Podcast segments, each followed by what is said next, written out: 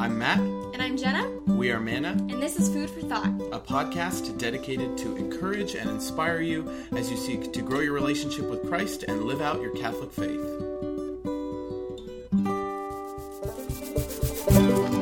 Today we continue our five-part series on the Transcendental Desires. Today we're talking about truth, lies, and tolerance.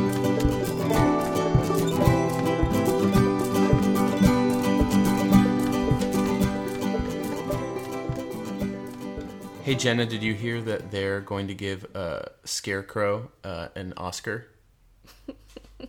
No. Yeah, he, apparently he's outstanding in his field.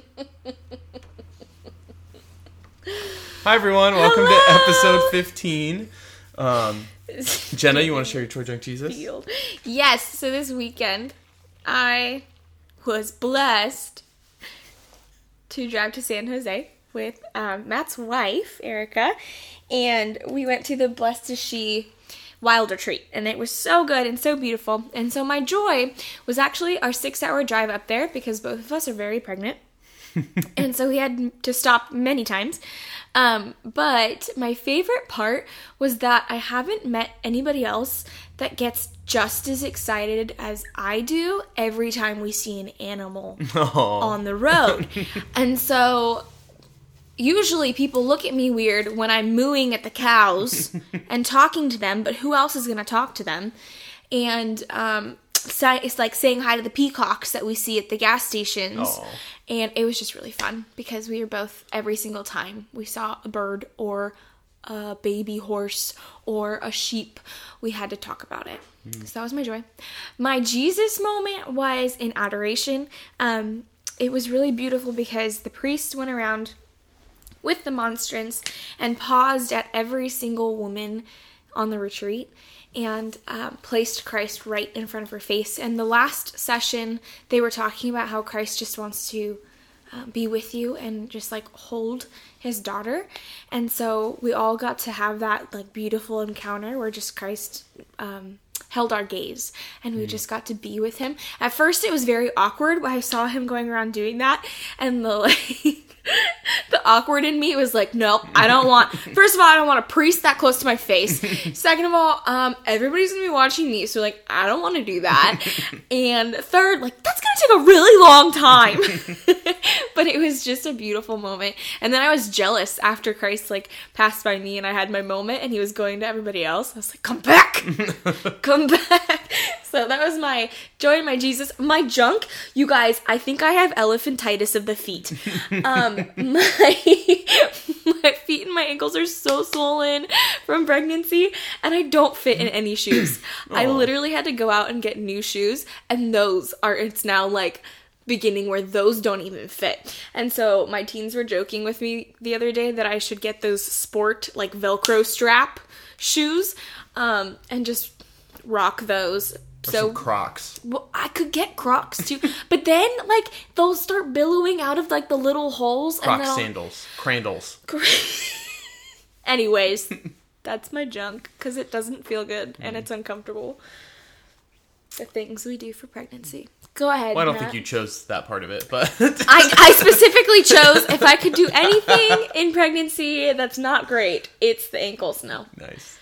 Um, my joy, first of all, we have a new supporter on Patreon, and that's Kelsey DiBernardo. Yay! So shout out to her. Awesome, awesome lady.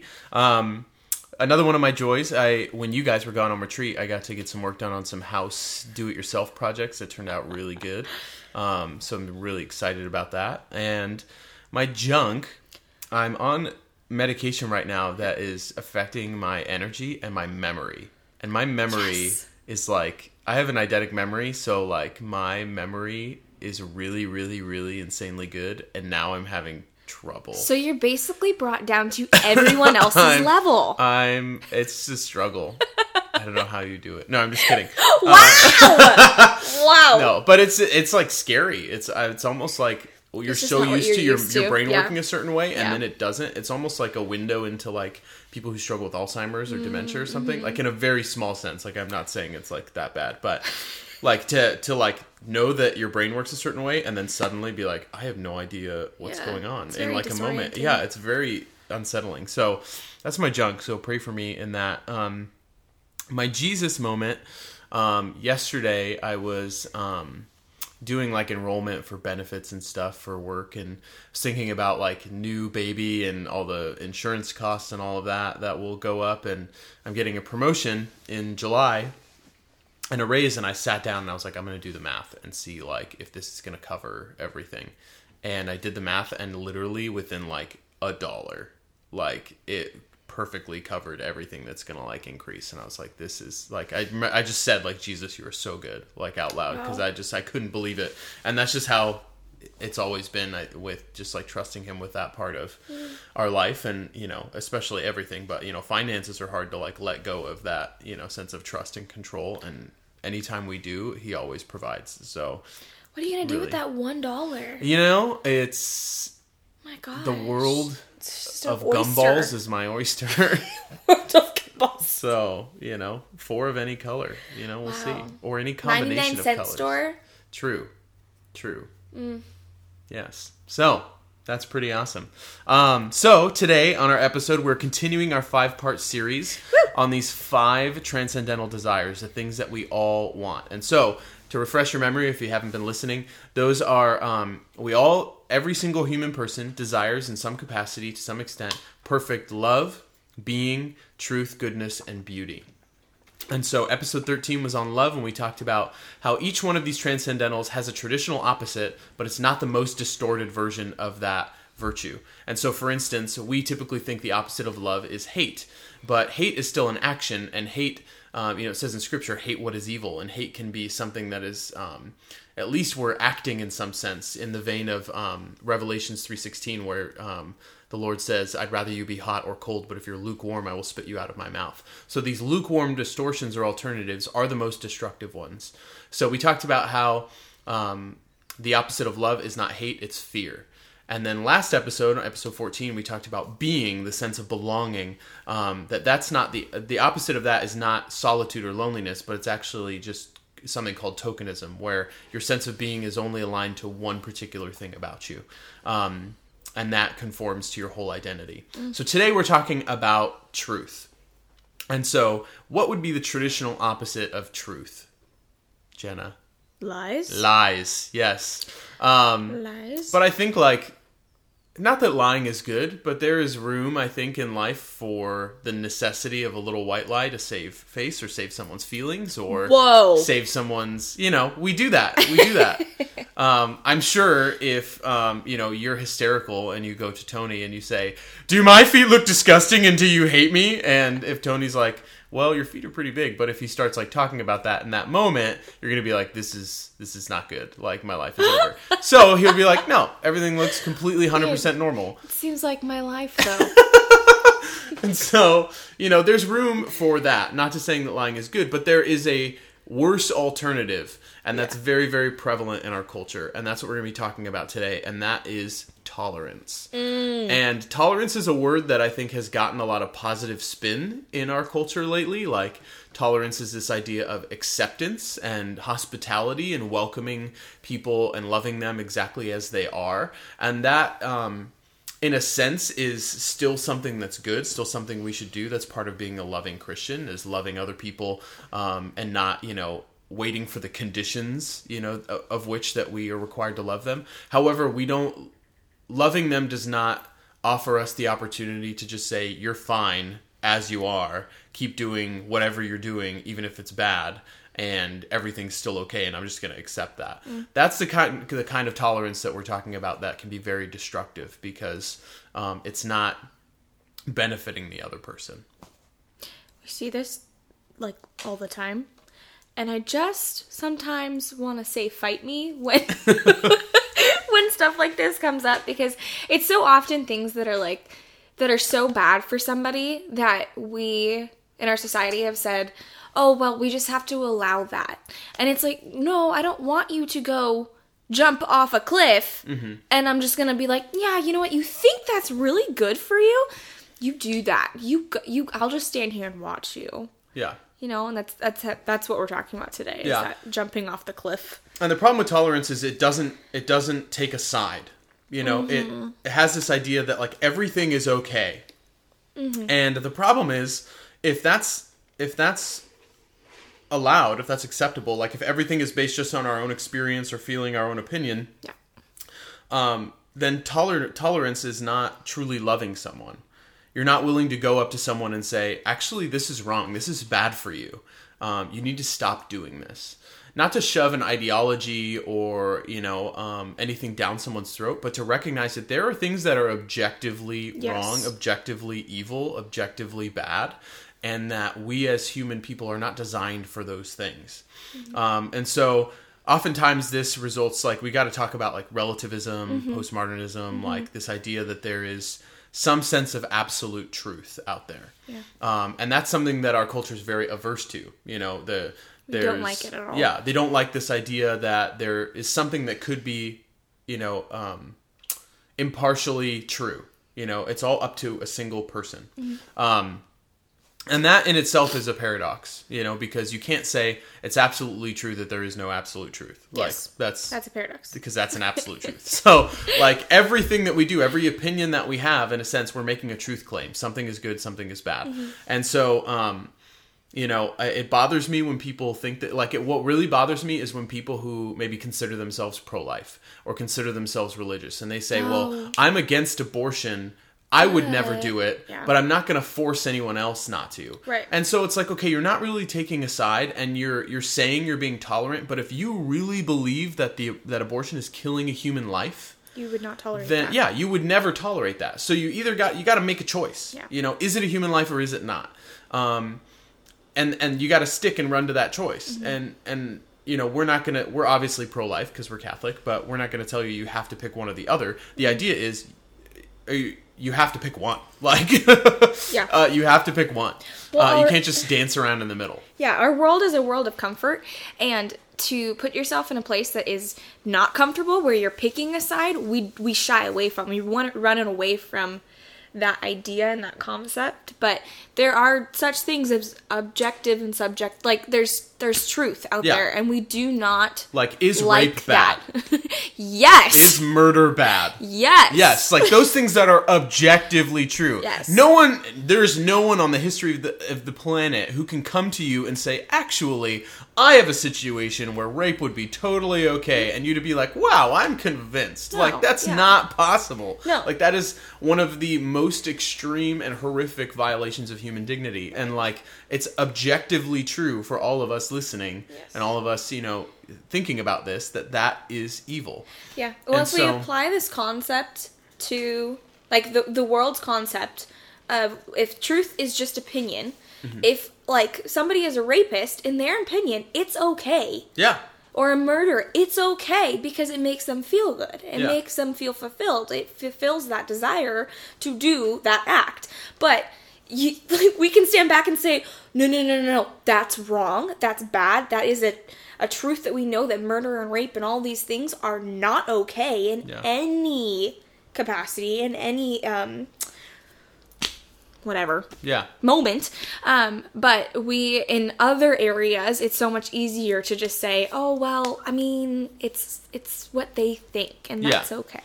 And I think we get in the habit of thinking like, oh, this is me telling someone how to live their life. Yes. And it's like, no, like you can observe from nature, from logic, from the way our bodies are designed, from human interaction, from sociological studies, from scientific proofs, that there are certain things that are good for the human body and bad for the human body. Mm-hmm. Certain ways that are good for us to socialize and bad for us to socialize. Certain ways that we're designed to be in relationship and not designed to be in relationship.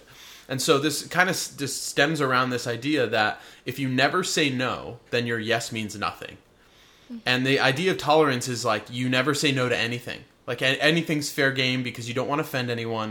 You want to accept everyone.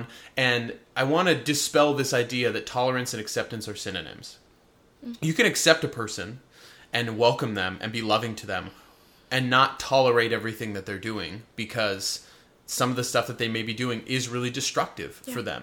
Uh, is really destructive for their body, for their um, sociability, for their brain chemistry, for whatever others. It might be. Yeah. Um, it, yeah, it could be destructive to other people. Yeah. And so those are things that like help this issue kind of uh, come to light, at least for us, is that like tolerance is not something that is loving. Mm-hmm. Um, you know, it's... can you imagine, like, to if I... tolerate somebody. Yeah, if That's I got, not loving. Yeah, if I got married, or I did get married, but when I got married, if I stood at the altar and was like, I vow to tolerate you all the days oh my of gosh. my life. Like, can you, you can see the real connotation of that there in that moment. Yeah. That tolerance is less than love. It's not... It, they do not equate. Um, Jesus says in, in John chapter fourteen, verse six, this famous verse, I am the way, the truth, and the life. No one comes to the Father except through me.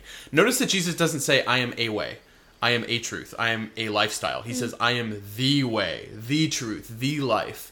That there is one way to the Father, and that's through Jesus. Whether you know his name or not, like there are ways to the Father through him, but not through any other way. And that speaks to this reality that there is a truth, a sense of truth, things that are true, things that are untrue, things that are good, things that are evil, um, which we'll get into in another episode. Um, but that we objectively need to recognize, and we can't dance around and just say like, well, I'm just going to let them, let them tolerate it. And part of this comes from this idea of the fact that we live in a postmodern world. So postmodernism is the era that we live in now, which came after modernism, and then before that was like classical thought. And so there's this, if you, if you don't know the difference between those, it can help illuminate kind of why, how we've gotten here. And so there's this um, anecdote with three umpires.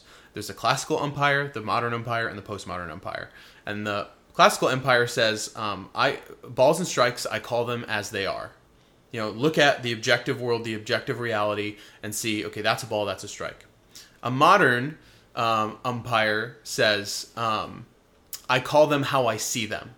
Mm. And so modernism was all about observable reality. What's scientifically proven? What can we see, you know, in terms of factual analysis, what's real? And so this idea of truth was a little bit more welcome in an idea of modernism because you were looking for what was true and what was not. Mm-hmm. However, it's more based in science. There wasn't like any um, kind of consensus that their truth existed outside of that realm. But you could probably argue that a little more easily than you could today because in postmodernism, Um, the postmodern umpire says balls and strikes, they ain't anything until I until I say they are.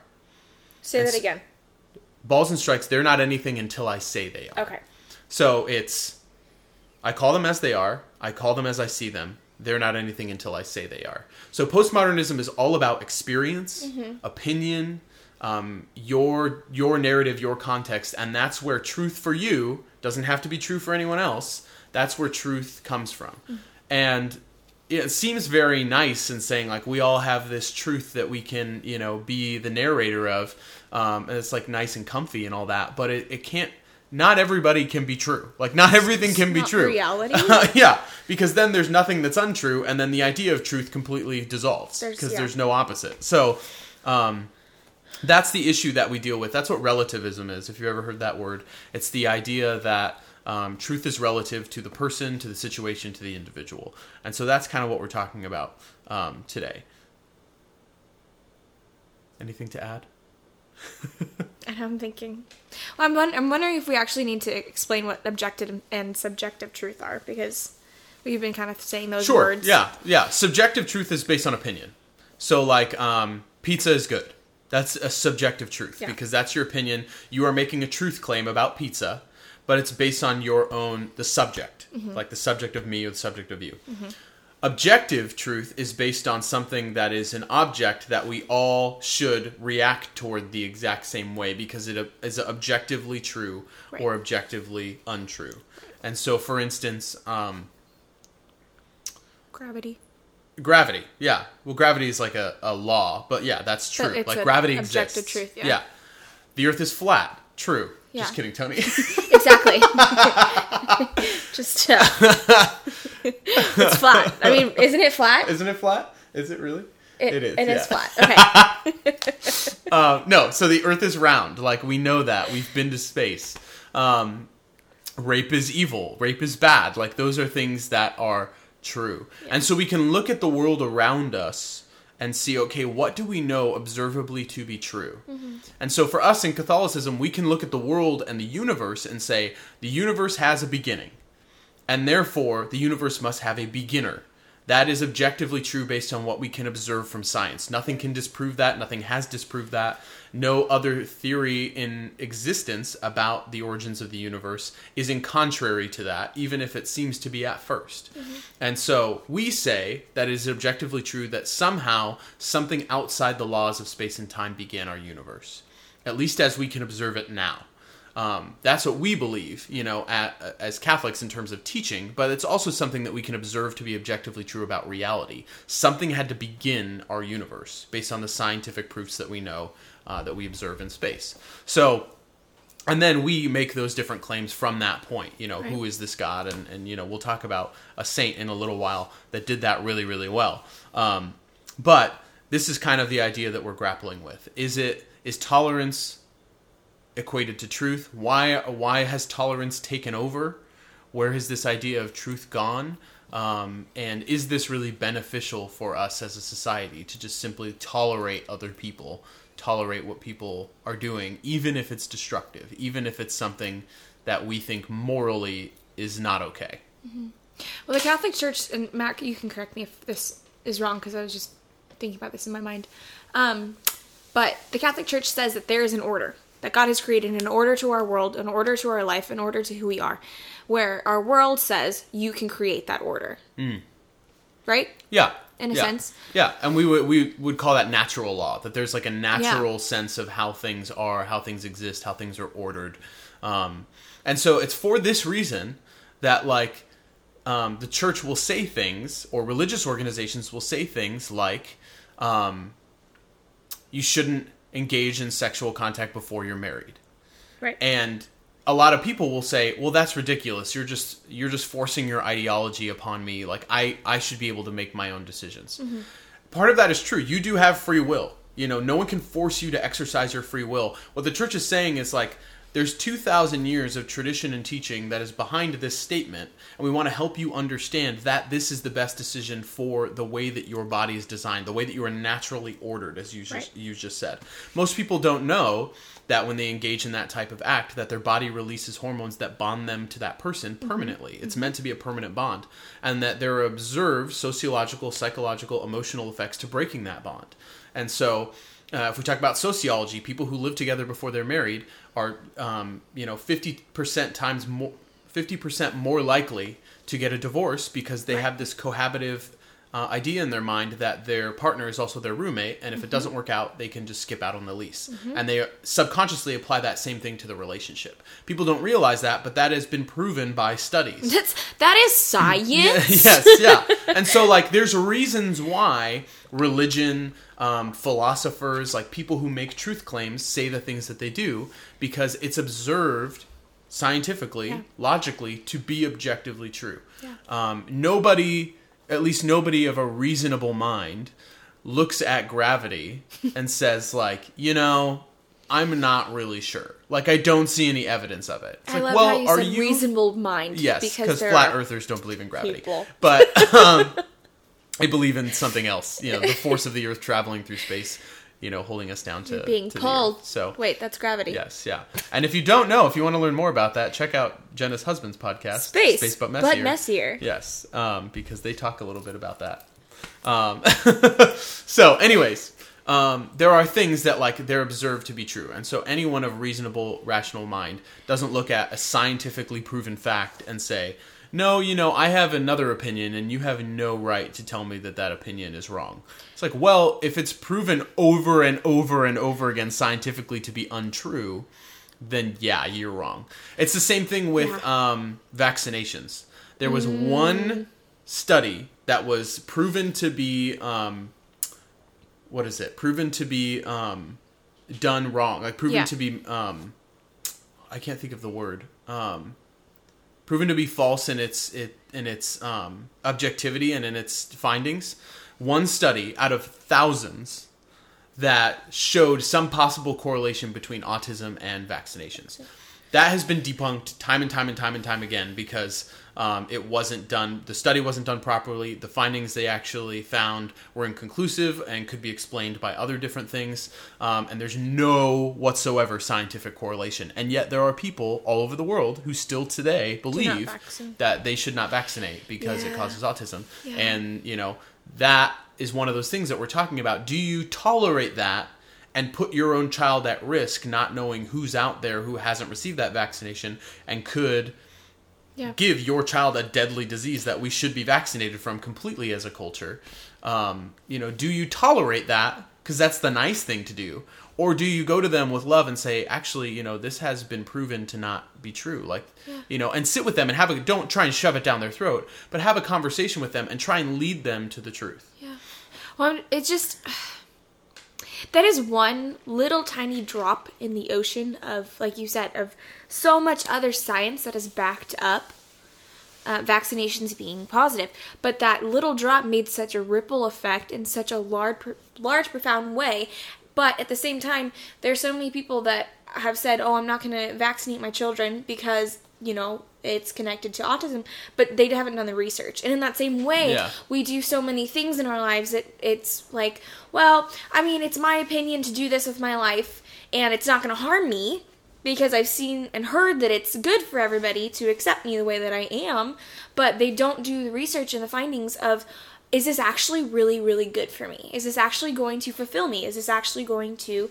um, bring me to, like, my fullest potential? Yeah. And oftentimes, no. What our world is projecting and pushing on us, it, we, I don't know, it's yeah.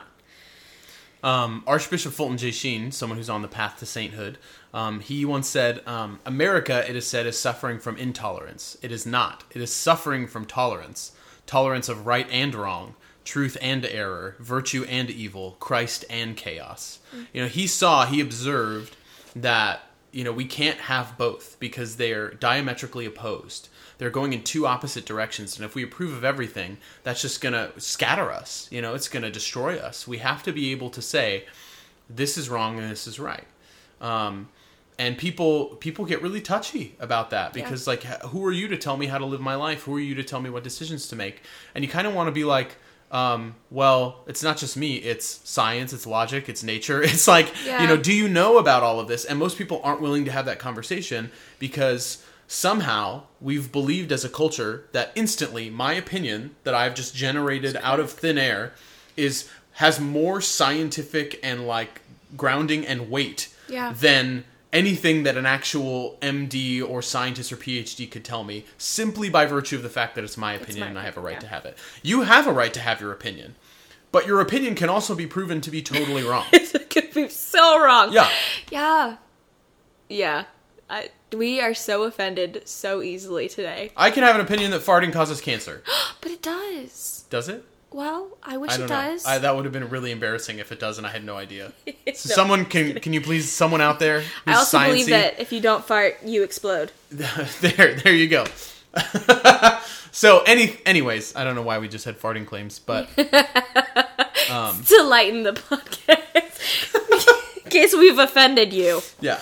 So this is, but this is a real problem we need to talk about, you know, as a church and as people who are seeking to evangelize other people. Uh, Matthew Kelly, who is um, someone who um, is a kind of a present day evangelist, he said, um, relativism is the enemy of evangelization because if all the ways of living are equal, then there is no need to lead others to a better life. And what tolerance basically does, it's it's letting our culture run toward complacency. Run toward mediocrity and say everything's okay. You don't need to strive to be uncomfortable, to uh, be proven that you're wrong, to absorb criticism. You know, um, the ways that people like teachers are treated today because of the ways they try and correct students or yeah. criticize them positively, and then they get all hurt because they've been coddled their whole life, and their parents come, come and believe that their child is the Messiah and everything they say is gospel and has to be believed, and they come and Please ridicule this poor teacher. It's like, come on, like, Please. Maybe your kid sucks at math. That's okay. They're good at other things. Yeah. Like, let listen to the person who objectively knows the right answer and the wrong answer yeah. to sixteen times two, and let them tell you that it is not four or chair or purple. Like, let them convince you of that. No, it's not Shoot. purple. So, most people think it is. But, mm. you know, it's not. So. I also think it's Laurel. So anyways, um, but I, you know, the other aspect of this is like, I see people in the church get really, really uh, worried right. about this. Right. And what they, the, the false thing I think that they do is they run to the truth and they cling to it. Like, we circle the wagons and we say, okay, if we just, if other people would just know the truth, if we would just share it with them, if we would just shove, shove it down it. their throats, yep. if we would just convince them of the teachings of the church, they would know it and they would believe it because yeah. we know it and we believe it and it makes our lives awesome. And it's like, right. okay, look, they're not you, first of all, and you don't have to worry that much about the truth. Saint Augustine, this is one of my favorite saint quotes of all time. He said, "The truth is a lion. You do not need to defend it. Set it free. It will defend itself." And so what we need to be doing is just opening the doors, like finding ways to set that free, finding ways to have those conversations with people um, about things that other people are just tolerating about yes. their lives, and to help them realize, like, to ask them, like, hey, are you really, truly happy? Are you really where you want to be in life? Is this thing that, you know, you're doing the way that you are in this relationship, in this lifestyle, in this addiction, in this habit, is that really leading you to a place where you feel like you're being the best version of yourself? That's not religious language. That's language about being successful, about being great, about succeeding in the world. Things that people really uh, can get behind. Right. Um, you know, everybody wants to hustle. You know, right. that's like part of, you know, it's a cultural thing. Everyone wants to be a hustler in their field, in their, you know, given practice. But we're losing the ability to do the work to get it there and to acknowledge that, like, I need to change. I need to work hard. I maybe need to completely reorient the way I look at life, the things I believe, to do that. And so we need to lovingly be able to have those conversations with people and say, look, like, this doesn't look like it's good for you. Like, do you feel that at all? Do you experience that? Like, how are you navigating this tension between your faith and this, you know, if it's, if they're a person of faith, how are you dealing with the fact that, um, you know, you seem to be a lot more unhappy these days. Like, why do you think that is? What do you think is the cause of that? And sit and have that conversation with them, not assuming that you know the answer. But just by knowing that person and getting like a read on how they their personality may have changed, to be able to come to them and say, I've seen this change about you. Like, what do you yeah. think about that? The the key word there is conversation. And then on top of it, you can't go into those conversations with the, um, like, what is the what is the word? I don't know. The air of being right. Mm, yes. You know, yeah. you can't go into those conversations being, I know best. I, I have know the truth and I am coming truth. to give you poor peons all of my enlightenment. Because usually, and all we're doing in those conversations is planting seeds. Yeah. We're not having like conver- major conversions of heart. We're not having um, like these profound aha moments with these people. Yes. It's just, hey, I really have noticed, like you said, I've noticed this about you. I noticed that you're really desiring this one thing, but is it really going to, like, fulfill you? Or are you just going to continue seeking and move on to the next thing afterwards? Yeah. You know? So, it, yeah, going into those conversations without an air of, I'm right, you're wrong, we're going to fix this about yeah. you. Because yeah. I think that's the thing, is we go in and we're like, I need to fix you. And I need you to know that, and I need you to know that you're doing something wrong. Because anybody that goes into a conversation like that, the other person is going to run away. That's yeah. so repulsive, and that's so um, aggressive. And especially in our society, we don't like people that have, are aggressive yeah. and coming yeah. at us like that. And we also forget that, like, even if you don't have all the, the reasons or rationality worked out, you can still be a person of faith. Yeah. And that those people may be closer to God than we are. Um, they just might be struggling with something different, or they may be a little bit more willing to be vulnerable about their struggle, and we're kind of hiding ours because we we know the truth and we want to act like we're living it out perfectly. And mm. so there needs to be this sense of vulnerability. You know, ever since, this is something that needs to shift in our church as a whole, I think, is that ever since the Protestant Reformation and the whole era after that of the Renaissance and the Enlightenment, like before that, it was all about faith and reason. You know, like your faith was like how you practiced this, how you lived your life, like how you helped others, how you served others. And there was the reasonable sense of it. After the Protestant Reformation and in the era of Enlightenment and modernism, postmodernism, we clung to reason like for our lives. And everything became about what's different between us and Protestants, what's different between what we believe and this person. There was no big split before to where we really ever had to talk about that. People just taught it and they knew it and they expressed it and they struggled with it and people helped them. But now it was like, no, you have to believe this way because if you don't, you're going to be one of them.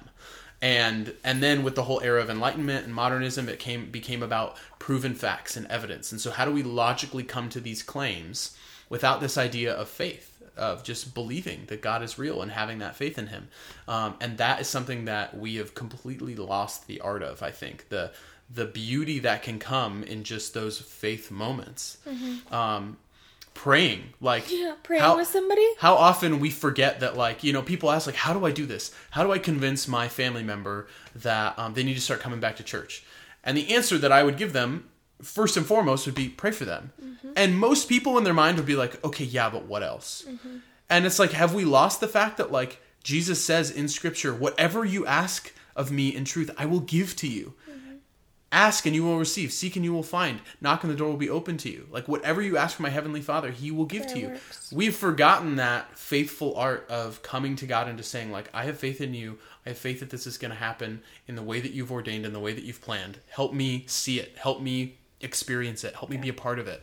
Um, help that come to pass. Like, we've we've lost that art of prayer, I think, completely in terms of, you know, that aspect of having that faith, mm-hmm. you know, faith and reason together. Mm-hmm. We've become so reason focused that we've become so truth focused in our evangelization of other people that it's just, here's what the church believes. Here's why it's the best, you know, belief to have. Here's why it's better than any other beliefs. Yeah. Here's why you need to believe it. And, uh, I just, I don't see that work. I don't, you know, I mean, it's, it's reasonable to think, like, if they know the truth, they'll understand it. They'll see that it's good. And then they'll see that it's beautiful. I tend to go the other way. You know, you have to show them be- something beautiful. Let them have an experience that captures them. Mm-hmm. Uh, and then they'll see that it, it's that it's good, and they'll seek to know the truth mm-hmm. because they're attached to it. They're pursuing it on their own. They want to know more. Yeah. And so we're going to talk a little bit about th- those are the next two episodes coming, Goodness and Beauty, um, the, the last two of the five. But um, those three are typically always linked, Truth, Goodness, and Beauty, because they're so intertwined. And originally, when I had this idea to do this series, it was just those three. And it expanded to those five, because those really are the five things that Plato talks about. Um, but those three are always listed together. Yeah. They're called the transcendentals, truth, goodness, and beauty. Um, and those are things that our culture is really, really hungry for, um, because we've settled for stuff like tolerance. Oftentimes when I go and do women's sessions, um, and we finally do get to the point where it's like, we've shown them the beauty, we've shown them the truth, the, those questions of, well, how do I do this? Like, what what do I do? And I'll give them the, you know, the tools, but then they're like, but there has to be something more. I'm like, yeah, the first thing that I said, prayer. And this is exactly what you said. The prayer is no longer enough for us because we are such a do-do-do society. Yeah. Um, and if we don't see it, we don't see ourselves I don't know, doing something active and like physically changing what we're perceiving and what we're seeing, um, then it's not working. But uh, gosh, yeah, we need that. to be praying. That's the only way, throwing ourselves on our knees. Yeah. That should be our first thing. Yeah. Archbishop Fulton J. Sheen also said, um, if you, if you do not live what you believe, you will believe, you'll end up believing what you live. And so, like, you'll just get into a habit and that'll just become what you believe mm-hmm. instead of exercising the things you know to be true.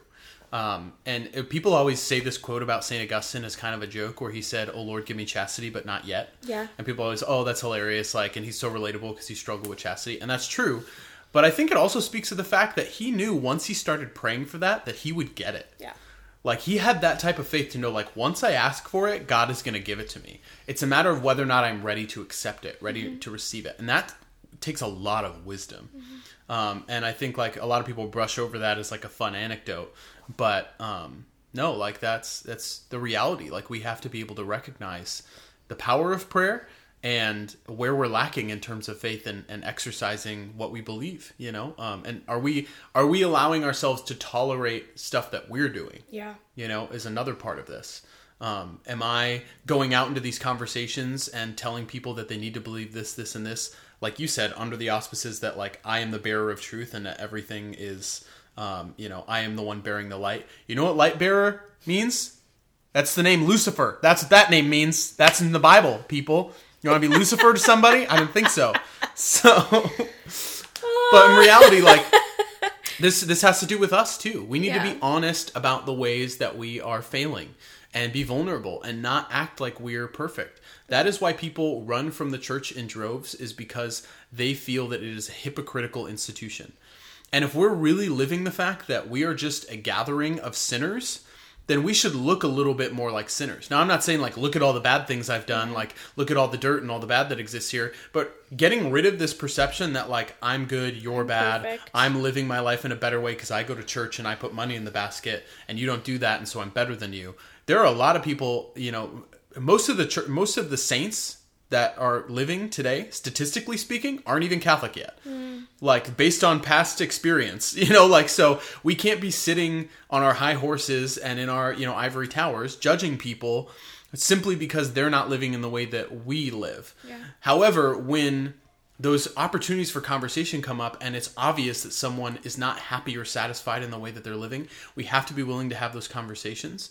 And when we're not living up to the standard that we know to be true because we profess to believe in the teachings of the church and in Jesus Christ, then we have to be able to be vulnerable and say, I'm I'm not doing this well either. Mm-hmm. Um, in First John chapter one, it says, if we say we are without sin, we declare ourselves and the truth is not in us. Mm. Like, we cannot be people who express belief in the truth. You know, we believe that Catholicism is the fullness of truth, but there are also paths of truth in other religious traditions and other spiritual paths and other ways of life as well. But ultimately, if you are seeking the truth fully and wholeheartedly, you'll be, you'll end up here. Like, that's what we really believe, because, like, the, just the full deposit of faith, everything that we have in the two thousand years rich of our tradition and our Jewish, um, you know, roots before that, that there is such richness, mm-hmm. um, that when people discover it, they had, they're like, I had no idea. You know, I had no idea. Scott Hahn, who was, yes. who's now, like, has a doctorate and teaches at a Catholic university, was, um, I think he was like a Presbyterian or Lutheran pastor. He's a Protestant pastor who hated Catholicism, mm-hmm. and he would always preach against it. And then he finally, after a lot of different moments of kind of his heart being opened and doing research, he went to Mass and he knew the Bible so well. The, ninety percent of the words that are said in Mass are straight from Scripture. And because he knew Scripture so well, he sat in the back of Mass and was like, do you know what you have? Like, do you know what's happening? He was, like, thinking in his mind about everyone that was gathered there. Do they know what is going on? Like, this is insane. He had this completely transformational experience because he he was able to have a conversation almost internally with the truth mm. and acknowledge, like, look at the richness that there is. And so I wholeheartedly believe, if any of you listening, like, where, wherever you are in your faith, if you seek what is true in your life, you will end up finding it in Christ. You yeah. will. Like, I, that's just something that I believe. You may not believe that, and that's totally cool, but that's just based on my experience, based on the nature of truth and that it comes from God, you know, like, he established what was true and what was evil and what was, you know, lies. Um, Satan himself is called the father of lies. Like, it's kind of logical for us who believe where truth comes from. Um, and so to, to have faith in that, but not also, but to not wear it as this badge of honor as if we live up to it perfectly. You know, we, we live in the middle, in the gray area. Yeah. So, um, I think that's it. All right.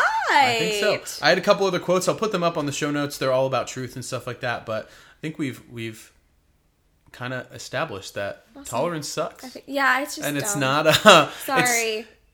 Saying I tolerate what you're doing in life is not telling someone that you love them. You know, when you love someone, it's you're willing to tell them hard things. You're willing to tell them, look, this isn't okay what you're doing yeah. because you're meant for more. Yeah. Um, and that's that's what it really means to love someone.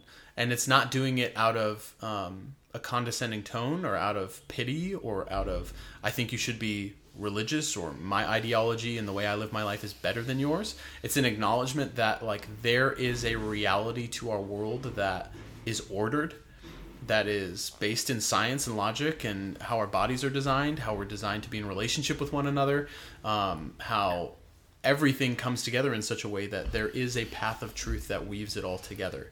And the closer that we walk that path, mm-hmm. that line, the happier and more fulfilled and more purpose-driven we'll be. Mm-hmm. Um, so, Jenna, mm-hmm. tell us about a saint who just completely truth bombs us. He does. He totally does. It's Saint Thomas Aquinas. Thomas?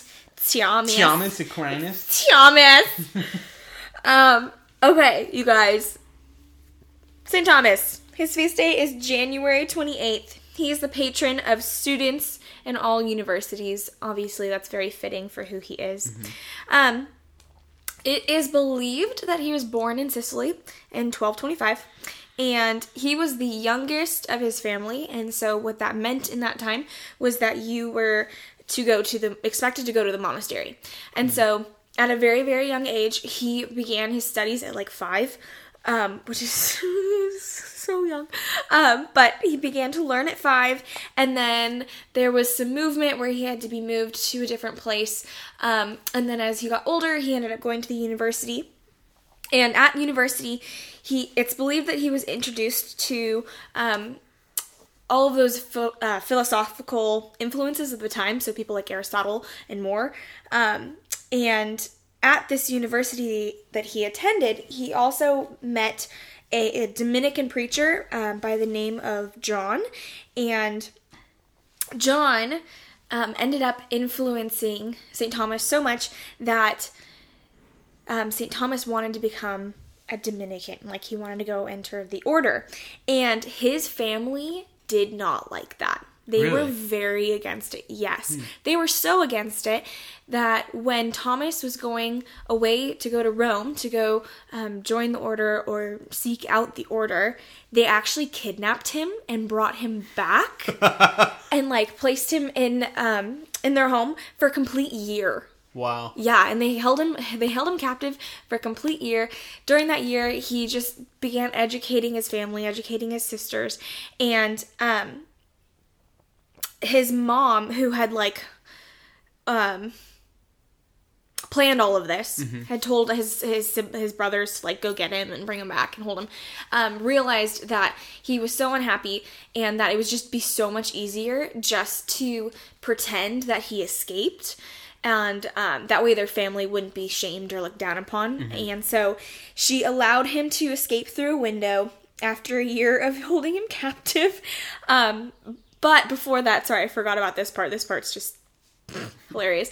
His brothers thought it would be a good idea to um, send in a prostitute to try and, like, convince him that he didn't Dang. need to join the Dominican order. And so what did Saint Thomas do?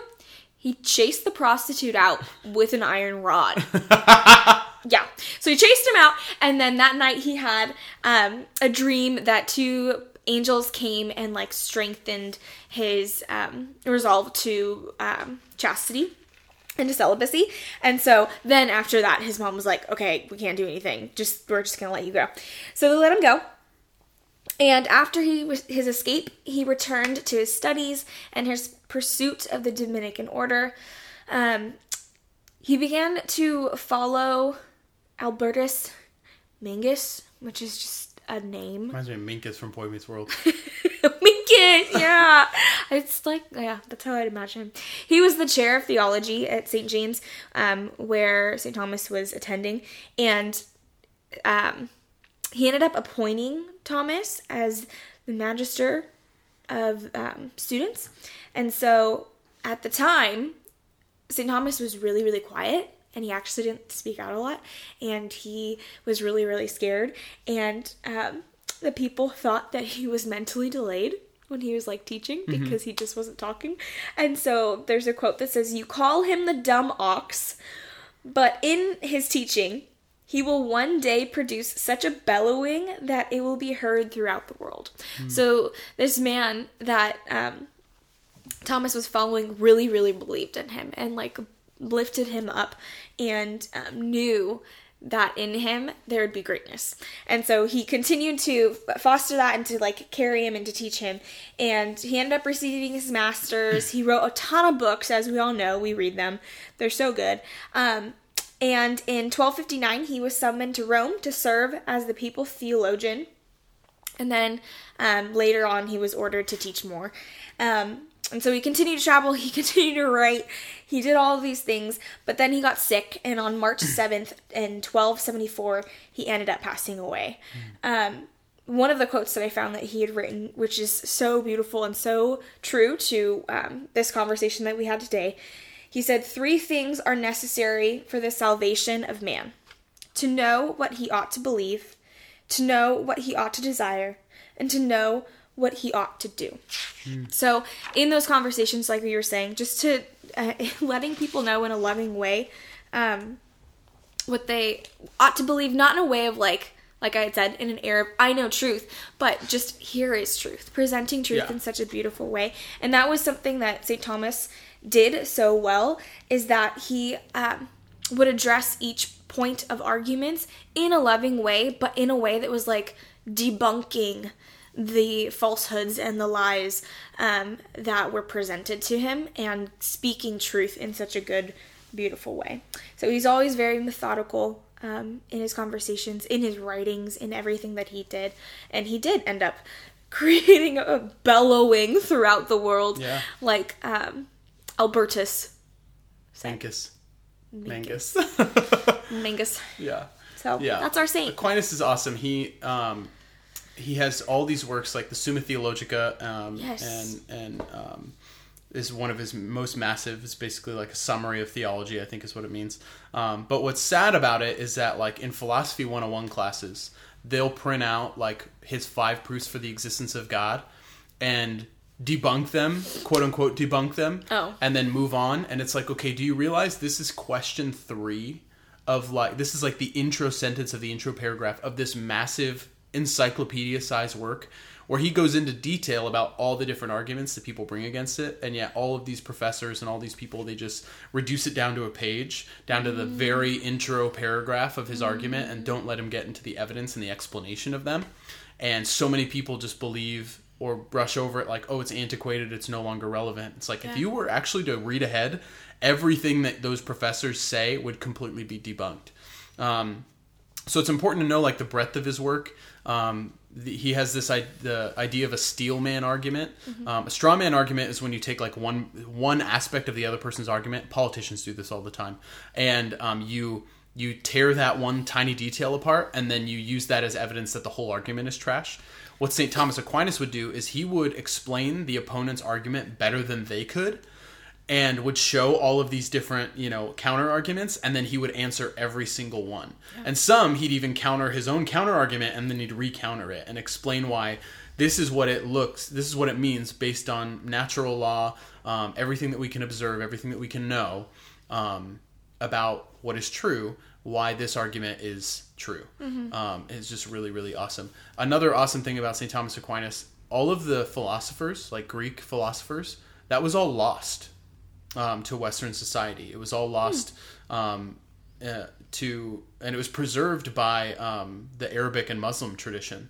And only around the time of Saint Thomas Aquinas, um, when a lot of different communities were living together in unity in the area of Spain, uh, the Muslims, the Jews, and the Christians all together, did that um, the writings of people like Aristotle and Plato resurface and be reintroduced to Western society. And Saint Thomas Aquinas was oh, instrumental wow.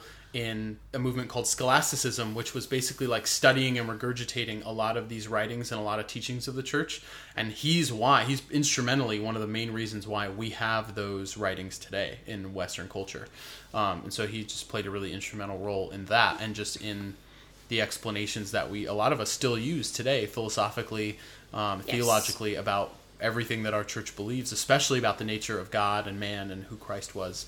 A lot of his writings are about that. It's kind of a big deal. Yeah. He's a doctor of the church. Um, he's pretty awesome. So if you are a Catholic nerd, and I'm sure you've probably already heard of him, but if you haven't, check him out. There's also a great podcast by Matt Fradd called Pints with Aquinas, yes. in which he talks about if you were to sit down with a pint of beer with Thomas Aquinas and ask him one question, what would it be? And he does that every episode.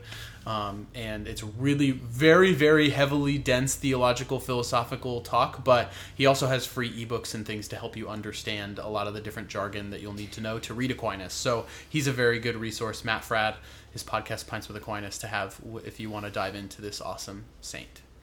Amen. So, yeah. Saint Thomas Aquinas, pray for us. Saint Charles Borromeo, pray for us. If you uh, want to and you can uh, to support us on Patreon for as little as a dollar a month, um, please go head over to you our website. You could use your dollar. I could use my dollar. I already support us, but um, maybe I can just rack it up one more dollar. Who knows? It could be our lucky day, thanks to me. So, um, but head over to our website, Manna. food for thought dot com, and you can see our link to Patreon. Um, you can also email us there, um, manna food for thought at gmail dot com. If you have any questions, any uh, comments or suggestions for future episodes, you can comment on all our blogs and vlogs there as well and see all the different content that we put out. Um, so hopefully um, that will be of benefit to you. If you uh, enjoyed this episode, please make sure you rate and review this podcast on whatever you listen to, Google Play, Stitcher, iTunes. Um, and share it on social media. Like and follow us on Instagram at Manna Food for Thought. Insta. And I think that's it. So until we see you next time, we will see you in the Eucharist. Bye.